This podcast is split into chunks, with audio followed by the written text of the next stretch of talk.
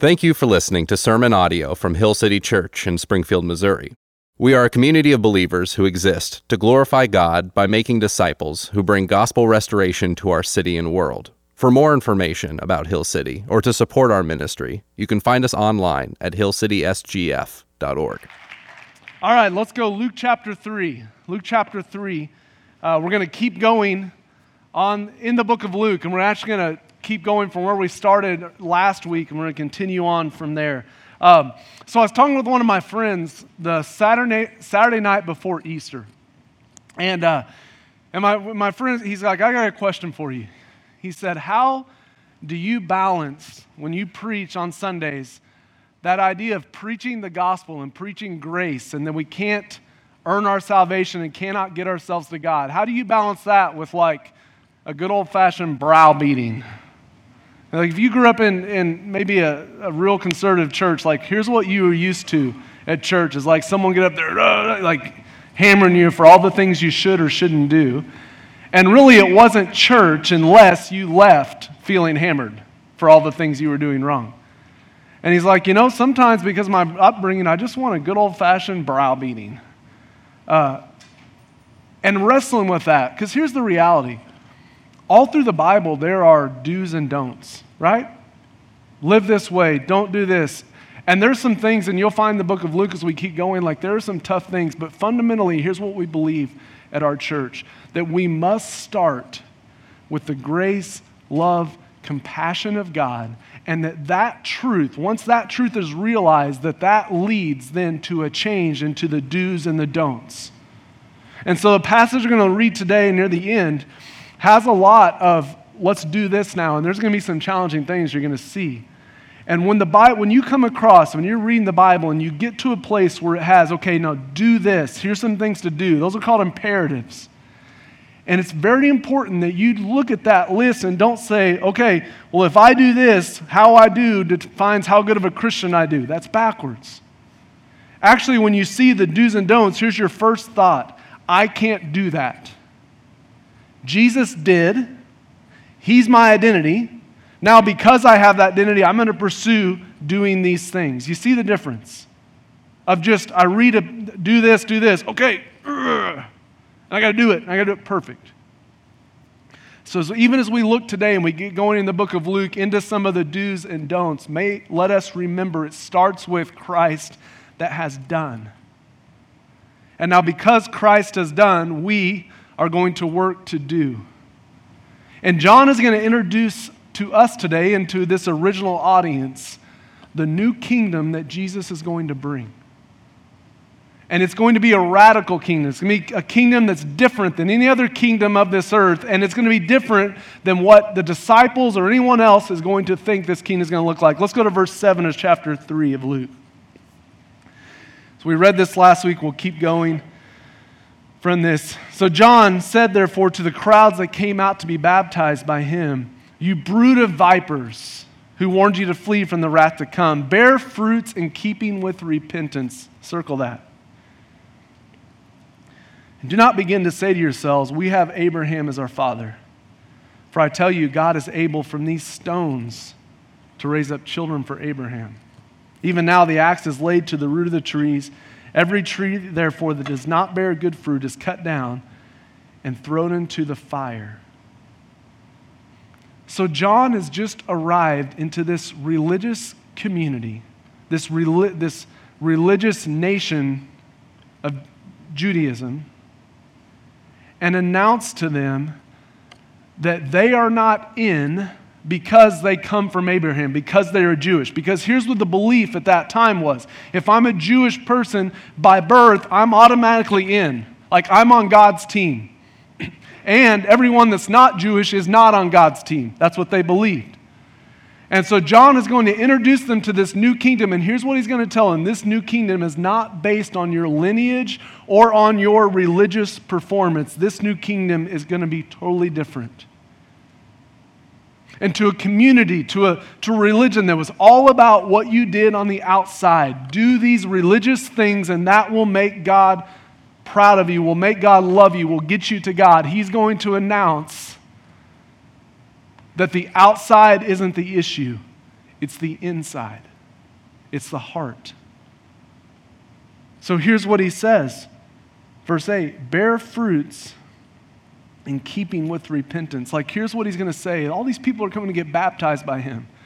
And for some of them, this baptism is simply another religious thing they can do. And here's John's message it does no good getting baptized if it does not come with a heart that is repentant, that wants to follow God. And there's a lot of confusion about John's baptism. And, and here's what it is it's an individual call to a community of people that think just because they are Jewish, they're in. And he's going to say, no, no, no, guys, you've missed it. Repentance is an individual thing. And so he's going to tell people, hey, listen, you can come and get baptized, but this baptism is about saying, I am going to turn away from my own righteousness that gets me to God, turn away from sin, and I'm going to follow this new way. And that is his baptism. So, baptism is not a sign that if they do this, they are in. Baptism is a response to say, I believe in Christ who's going to come, and now I'm going to live a repentant life in response to this. Here's what we believe at Hill City about baptism. You see us, we baptize people all the time, we love it here. Baptism is an essential part of what it means to be a Christian. What we see through the whole New Testament is people, when they would come to faith in Christ, when they would believe in this new kingdom, they would be baptized. We don't see in the New Testament believers that do not get baptized except for the thief on the cross. That's the only one where we see Jesus says, Hey, today you'll be with me in paradise. Like there's a little thing that kept him from getting baptized. He was nailed to a tree. Outside of that, the identity of someone, the, the mark of someone who's believing in Christ and turning away from themselves is this idea of baptism. And the early church took it very serious. Baptism is this public statement that I, by faith, believe in Jesus and trusting in his righteousness for my salvation, and now living in response to that. There's a lot of confusion about baptism, even for us. And some of you, I was talking to a friend of mine this week. Uh, he was here last hour, and, and he needs to get baptized, and he knows it. But part of his thinking, just because of what he grew up, he, he's kind of thought, well, I'll get baptized when I finally arrive to this place. You know, the, the more, the better version of myself. When I arrive here, then I'll get baptized. That's wrong. Here's what baptism is I'm trusting Christ for salvation, and I'm walking in repentance, and that walking is a journey. Some of you need to get baptized. Maybe you grew up outside of the faith and you've started coming to Hill City, you started hearing the gospel, you started learning, and you're like, this whole thing is new, but I believe it. Like, I believe that Jesus is God. I believe that He died. And for you to get baptized is to say, by faith, I'm placing my identity in Christ, and now I'm living in response to that. I would encourage you to get baptized. We have another one coming up in a few weeks. Some of you grew up in a very religious environment where what you were told is that the way you get to God is by going to church and reading your Bible and doing all these things, and that's what you were placing your salvation in. And you may need to consider getting baptized to say, no, my identity is not in what I do, my identity is in what Christ has done. You might consider getting baptized as this public statement of, here by faith is what I believe. Some of you said a prayer when you were eight or 10 and maybe got baptized, but then have lived for years and years and years not following Christ. I mean, there's really been no effect in your life of your supposed belief in Jesus. And now you've come and you start learning again, and you're saying, man, if I'm serious about this, I got to live this out. I might encourage you to get baptized. For this mark to say, listen, I, I said I believe something back here, but it never really was evident in how I lived. And hear me, I'm not saying perfection. So, baptism is simply saying, by faith, I believed in Christ, and now I'm living a life of repentance. Look at verse 8. He says, Bear fruit in keeping with repentance. So the fruit of faith, of belief, is repentance. Repentance is simply turning away from self and turning back to God. That's what repentance is. Now, many of you have a very negative view of the word repentance, right? We grew up hearing about the word repentance, and here's what many of us think when we hear the word repentance we think, I've done something really bad, and God is angry at me. If I feel really sorry about it and hate myself and go to God and tell Him how sorry I am and beg for Him, He might forgive me. That's what many of you think of repentance. Or I did something really bad. If I beat myself up, if I put myself in a spiritual timeout, if I come to church the next Sunday, that might earn my way back. You know what that's called? It's called penance.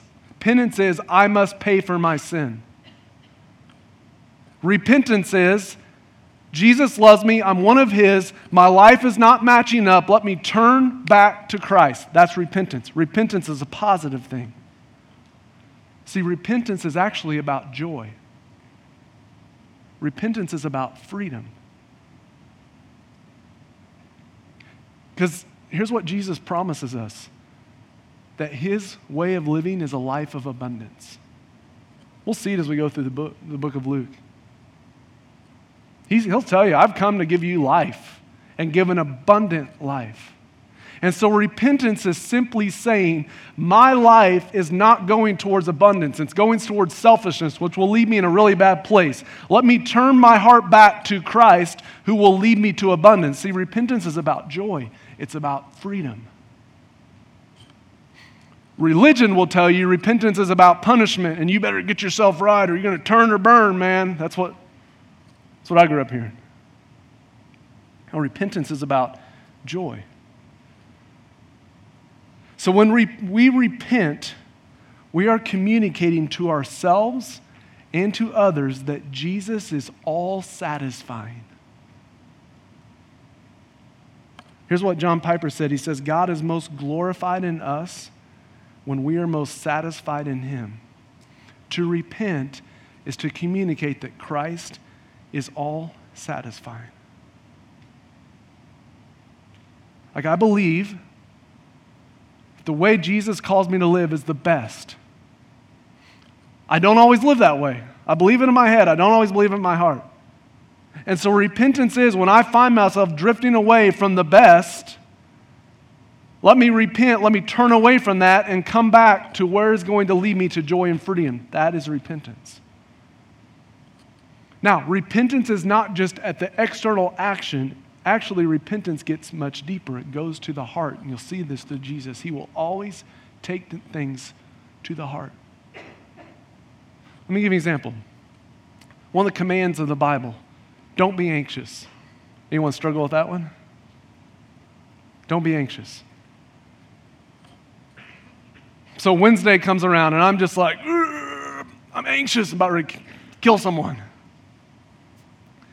Penance would say, Oh, I got anxious. God hates me. I got to go to church and confess. That's penance. Here's what repentance would say Daniel, what do we have to be anxious about? Who's in control? You or God?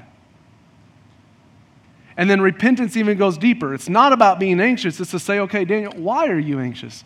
Well, as a matter of fact, if we start asking some questions, the reason I get anxious is because I like to be in control, baby. And when I don't feel in control, I get anxious about what I can't control. Where's repentance? Control. Who's, who's in control? Me. no, God's in control. Let me give you an example, different example. Um, you get anxious.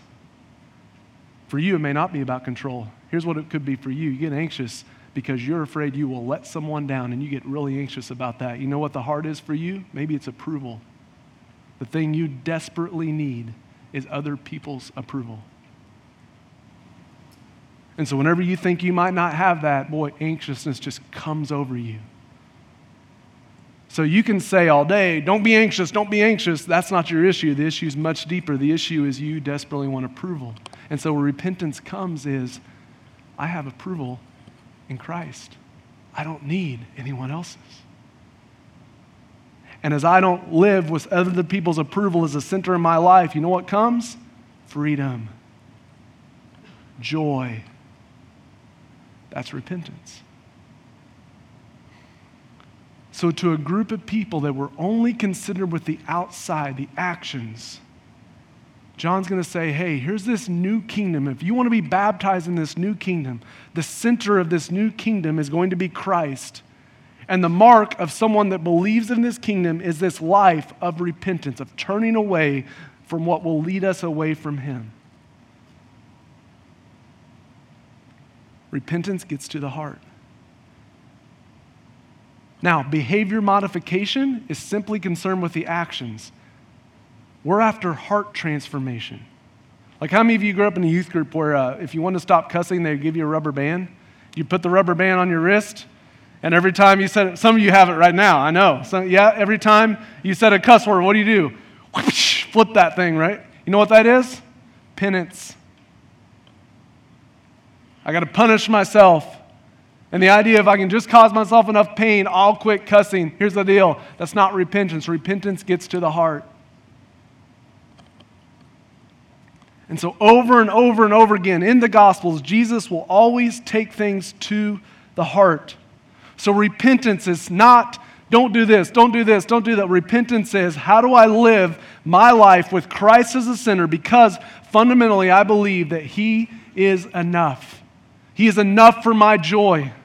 He's enough for my peace, for my freedom. Like that is the heart of repentance. Jesus is enough. And so John will invite people that have been trying to measure up to say, quit, believe in this kingdom that's coming, and the fruit of your belief is repentance. Now, here's where it gets tough. Verse 10.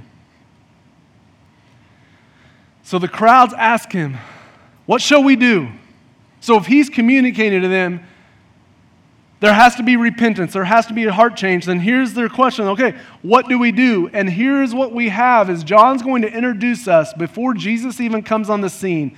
He's going to introduce us to what some theologians call the upside down kingdom. Meaning the, the cultural and religious values that were in place, Jesus is going to flip upside down. And John is going to introduce us to that today. Because the word that will define this new kingdom is not prestige or honor or power, but it's a word, a Greek word called agape love.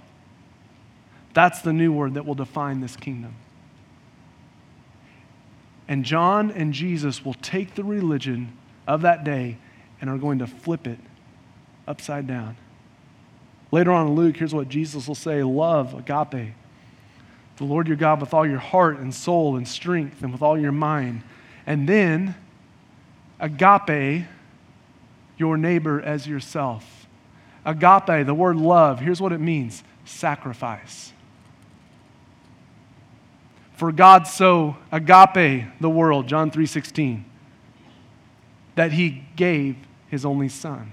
This new kingdom will be defined by love, agape, which means sacrifice,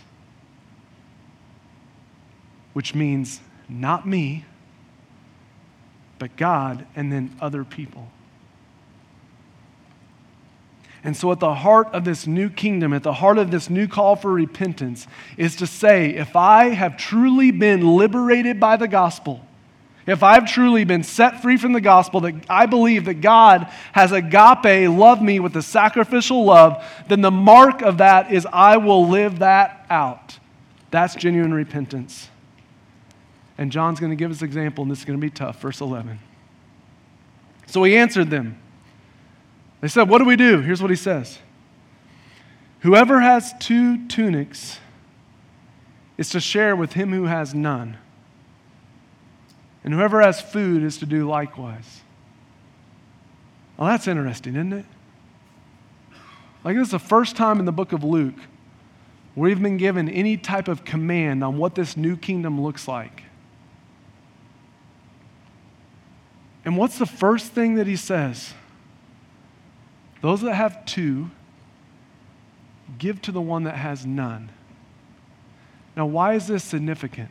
Because here is the belief of that day. If you had two, you are more valuable to God. God loves you more. You are more holy. You deserved it. If you have none, you're a sinner. And God doesn't like you. He's cast you out. You have none because that's what you get. You get what you deserve. That was the that was the view of the time. And so what that meant is those that had walked around like, "Yep, we have.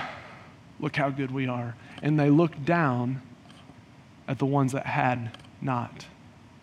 That's why when Jesus goes to eat with sinners, the Pharisees are like, I can't believe he's going to eat with those people. And introducing this new kingdom that's going to come, they say, What do we do? John says, Well, let's keep it simple. If you have two, give to the one that has none. So, question, Hill City, what do you have two of? Now, this is going to get to the heart, right? This isn't this legalistic, well, I have two of this. John is going to call us to look deeper at ourselves and ask some fundamental questions like what does it look like for me who have been loved by God with this agape love? What does it look like for me to live that way? And one of the marks, one of the ways that we can test that is to ask the question how do we view our stuff? Like for you and your stuff, is it like squeeze in? Or is it let loose? Because the way you view the gifts, your stuff, reveals how you view the giver. So, John is just not saying his point, hey, if you have two tunics, give to one. He is fundamentally asking them to ask the question, what do you believe about God? Because if you believe this God only gives to those that are good and gives to give you more power, then what are you going to do? I'm going to hold it. I'm going to keep hold of it. And I'm not letting go and I'm never going to give away. But fundamentally, if you believe God is a giver of good things and He gives and blesses so that you can bless others, there will be an open handedness to your life. And He'll say, if you have two, give to the one that has none.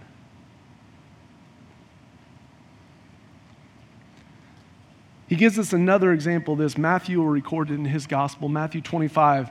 I came across this story this week, and I've never connected this until this week. But it's a story of the talents. Some of you guys have heard it. Let me give you a quick overview of the talent. Here's the story. Jesus, it's a parable Jesus tells. He says this A man that had great wealth, had an estate, comes to his workers. And to one worker, I'm going to make it in our money, gives them $500,000. And to another worker, he gives them $200,000. And to another worker, he gives them $100,000. And then that master goes away. And now these people have to decide what do we do with this money? And so the one that's given $500,000 goes and invests it. And now he has a million dollars. And the one that's given 200,000 goes and invests it and now he has $500,000 and the one that gave 100,000 buries it in the ground. Right? You guys heard this before? And then the master comes back and he comes to the one that had five. He's like, hey, what do you have? And he's like, look at all, look, look what I've done with this. And he says, well done, good and faithful servant. To the 2,000, look what I did. Look, look what's happened with this money you gave me. It's multiplied. It's uh, well done. Then he goes to the one that he gave one. And there's an interesting interaction here that I think gets to the heart of what Jesus is saying. It's in verse 24. It'll be on the screen in Matthew 25. He also who had received the one talent came forward, saying, Master, I knew you to be a hard man, reaping where you did not sow, and gathering where you scattered no seed. So I was afraid, and I went and hid your talent in the ground. Here, have what is yours. Keep that up there for a second. Now, the master will go on to say, You wicked and unfaithful servant. But it's not really about the $100,000 or the talent. What's it about? I think we find out in verse 24. What's he say? Master, I knew you to be a hard man. Now, what about that parable I just told communicated that master was a hard man? Nothing. He just gave 500,000, 200,000. What, what? Hard man. What?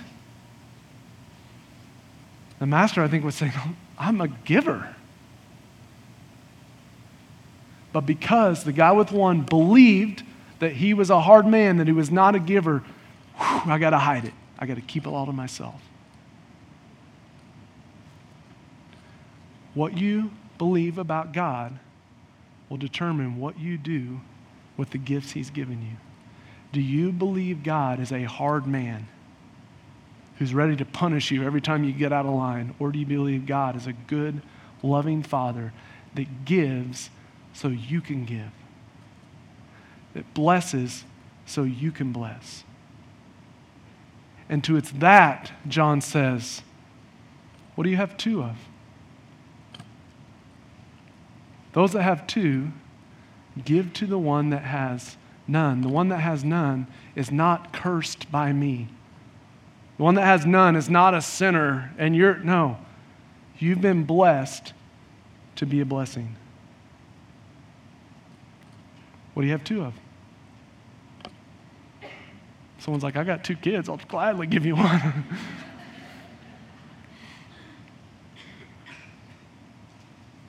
Some of you have an extra car sitting around.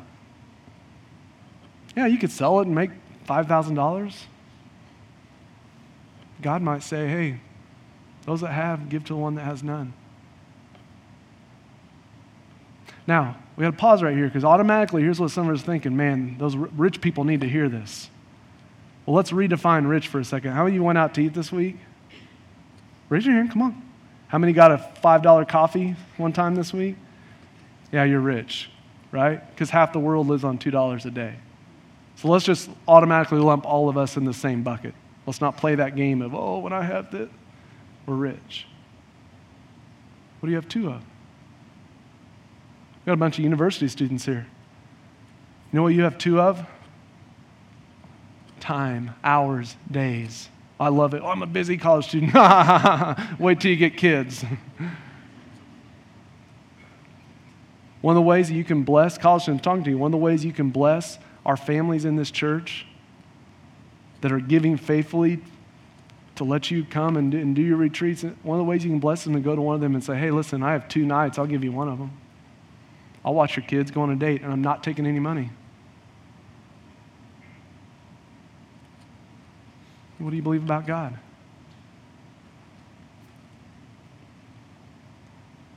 To those that have two, give to the one that has none.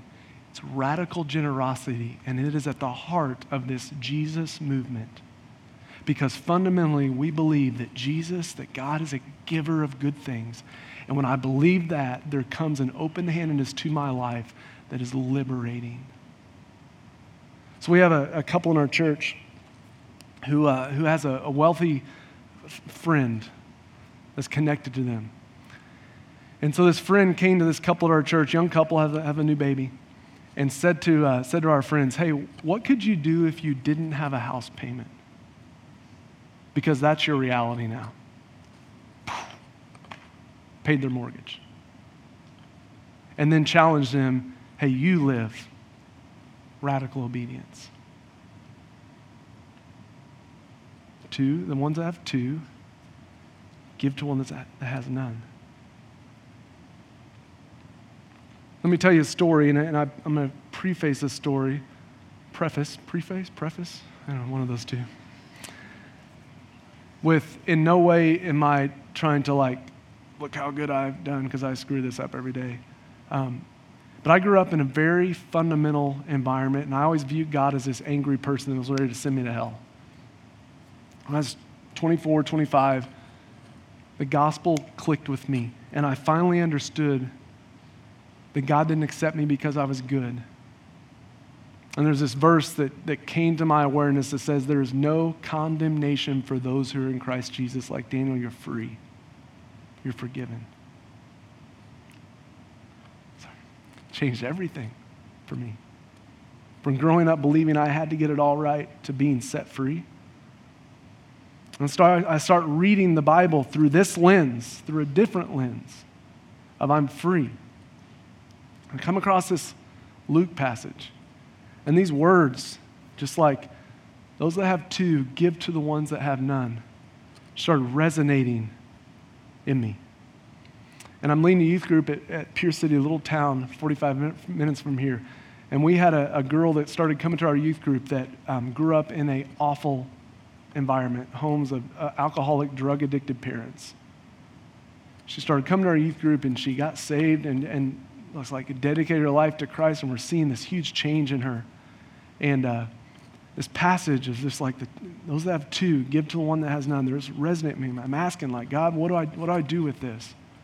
And I didn't hear a voice or anything. But I just got the impression like um, I had this S10 Blazer. It was really beat up.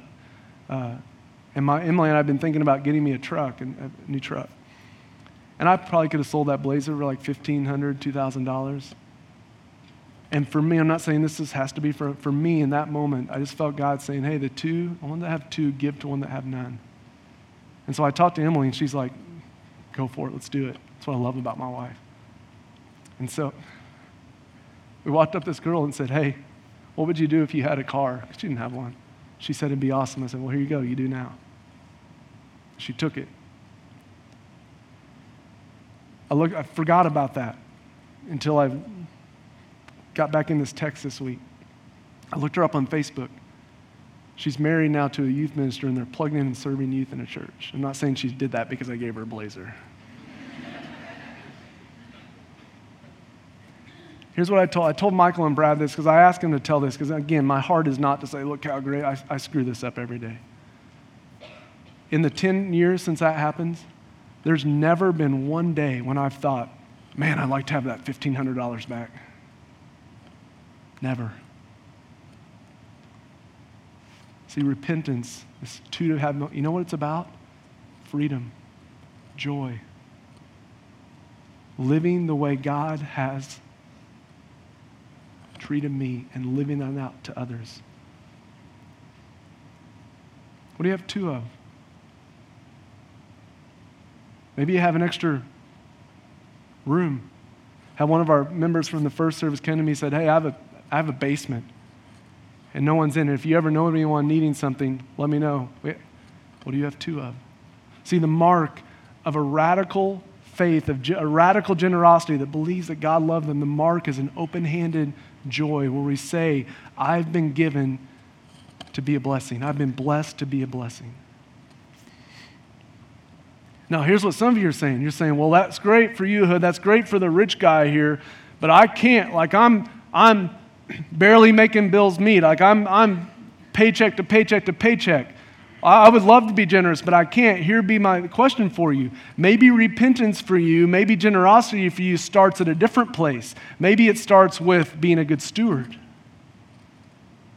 Right? It's easy to say, well, that's for all the rich people because I can't. Caution. You know why they have money? They've been wise. And for some of us, redefining what this new kingdom looks like in generosity is to say, you know what, I've got to get some things in order so that I can live a generous life. I'll give you an example. We had a covenant member, a couple, been coming to our church and they hadn't given. And so you guys know this. If you're covenant members and you don't give, the elders will graciously and lovingly say, hey, what's going on? We came to them and here's what they said We're in debt. We can't give. So one of the elders said, well, hey, we're going to work we're going to walk with you we're going to work with you. And so he started walking with them and teaching them how to start paying like get their get a budget and get their affairs in order. And that's been about a year ago. Well just in the past week or two they gave for the first time. Radical generosity. So for some of us to live this way it's the action before the action. Like we would love to take the action of being open handed, but for us, we've got to say, what's the action before that where I can be in a place where I can live generously. So, for us at Hill City, even as a church, like the heartbeat of our church is how do we as a community of believers, not just individuals, but together, press into this idea of generosity. And so you guys have heard me talk about, heard us talk about the For the City Center, at the heart of what we, we don't want to build a big $15 million facility that we come to once a week. Springfield doesn't need that. We want to build a facility where Springfield could come and find hope and healing throughout the week that's there for nonprofits, that's there for education. Like that's our goal. Why? Because we believe if God has given to us and He's a giver, we can live open handed. Like that's what we're trying to do. So when we started Hill City from day one, we started giving away more than many churches do ever. And we're going to try to increase that percentage more and more and more over the next few years because we believe that God is a giver and we don't have to hold. And actually, joy comes as we give.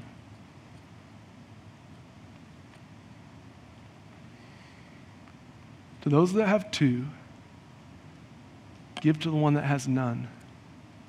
He keeps going. Verse 12.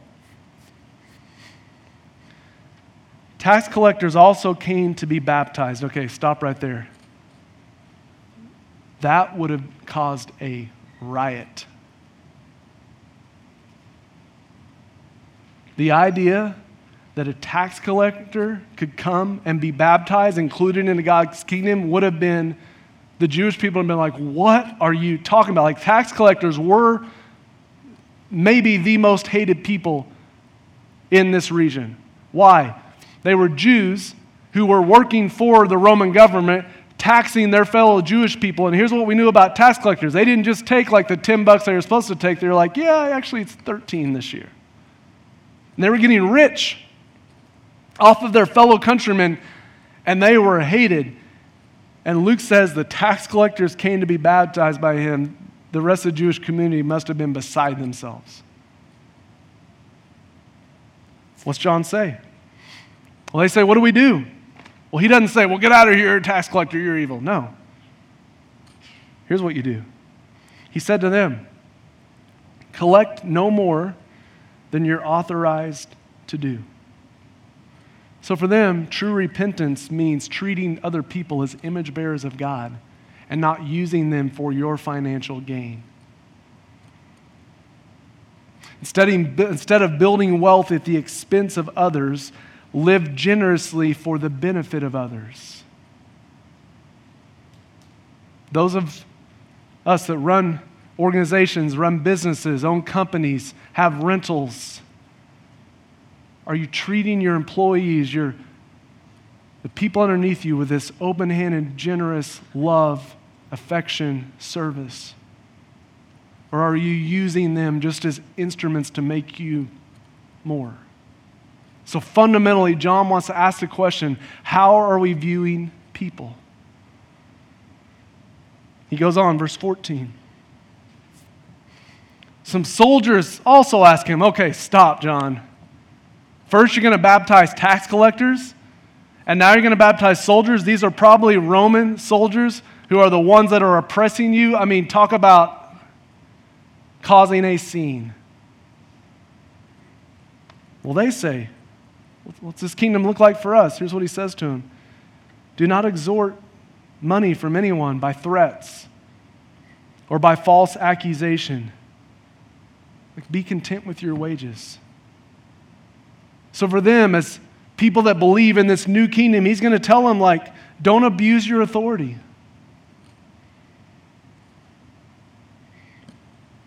So, once again, let's ask ourselves do we domineer others? Husbands, are you domineering over your wife? Mothers, fathers, are you domineering over your kids? Are we domineering over people that we may view as a little bit less than us? See, John's going to ask us to ask some hard questions about how we view our stuff and how we view other people. And he's going to say, Do you view them in light of this God that is a giver that came to you while you were far off from him. And therefore, because you view God like that, there's an open handed, agape love for others. That's the new kingdom. That's the kingdom of Jesus. And this new kingdom will not be ruled by power or domination or accumulating great wealth It'll be ruled by love and compassion and generosity and service. That's the new kingdom. And if you believe in Christ, if you say you believe in Christ, that's the kingdom you're signing up for.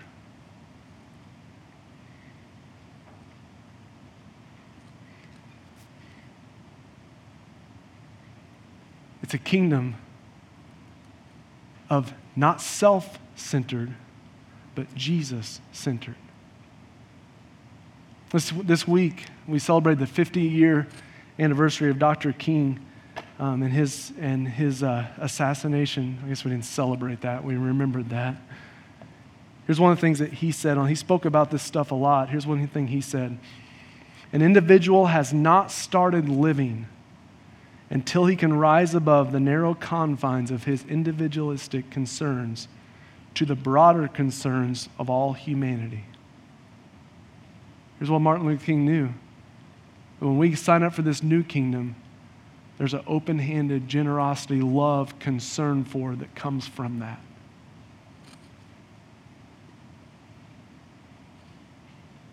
So, John's point to these people that want to be baptized, he'll say, It's great that you want to be baptized, come on. But baptism is this mark of signing up for a new kingdom of repentance. And this repentance is all about freedom. Hill City, hear, let me hear you. You are free this morning to not be defined by your stuff. You're free this morning to not hold and keep in, but to give because you know that God has given to you. You're free for that. You're free this morning to cross boundaries of socioeconomic, of race, of ethnicity, of sexual orientation. You're free to cross those boundaries out of love. Because they didn't believe that in this day. You're free for that. You're free to listen to someone you disagree with. You're free to take up the fight for the weak and the vulnerable and the oppressed. Like you're free to do that. That's the message of Christianity. You're free because God has given to you and give to others with his open handed generosity.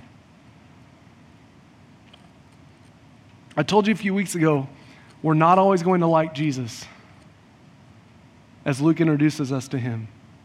Because Jesus will constantly question what are we placing at the center of our love and our affection and our desire? Is it us or is it him and others? And he will invite us to repent for our joy. and He'll invite us in to this new way of living. So, what do we do? What do we do with this? Because here we go. We had some imperatives. Some do. Here's what it looks like to live the Christian life. Now, again, here's what religion will do. How I do this will define how God loves me. That will lead you down a very dangerous road. Don't go down that road.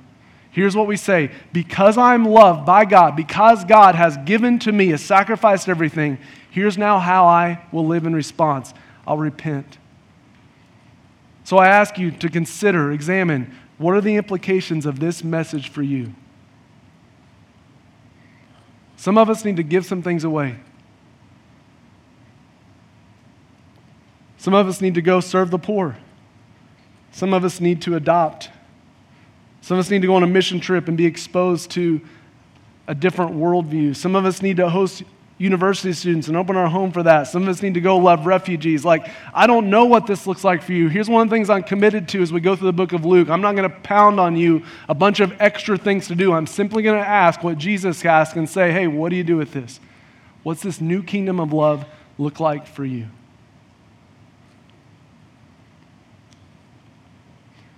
So here's the good news this morning.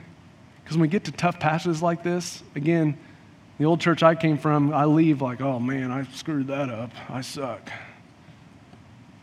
Oh, here's what we do is we say, God, how do I need to repent? Like it's a joy thing. Not, God, how do I earn myself back into your good graces? No, God, how, how are you inviting me to repent?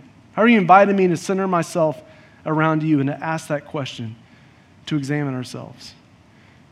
Last thing, here's what 1 Corinthians said says, Let a person examine himself, and then so eat of the bread and drink of the cup.